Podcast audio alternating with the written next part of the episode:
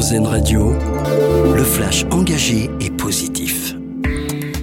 Bonjour à toutes et à tous. Une nuit de festivités au programme. Halloween se prépare, synonyme de déguisement, de chasse aux bonbons et de farce en tout genre.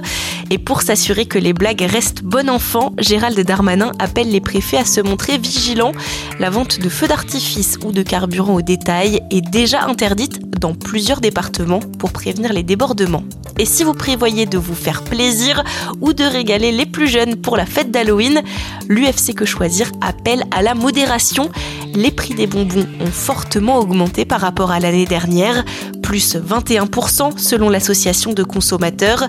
Elle recommande donc de limiter ses achats pour soulager son portefeuille, l'occasion également de prendre soin de sa santé vers une réduction de l'usage des pesticides en France. C'est la stratégie présentée hier par le gouvernement. Objectif, une diminution de moitié d'ici à 2030 par rapport à la période 2015-2017. Un texte est attendu en début d'année prochaine. Les premières recommandations face à l'arrivée de la tempête Ciaran. Elle atteindra la France demain soir. De grosses rafales jusqu'à 150 km/h et des vagues jusqu'à 10 mètres de haut pourraient toucher les côtes de la Manche et de l'Atlantique.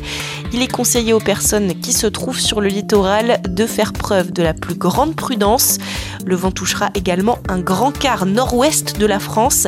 Restez attentifs aux alertes météo. Mais pour le moment, c'est en Corse que la prudence est de mise. La Haute-Corse est en vigilance orange également pour des vents importants.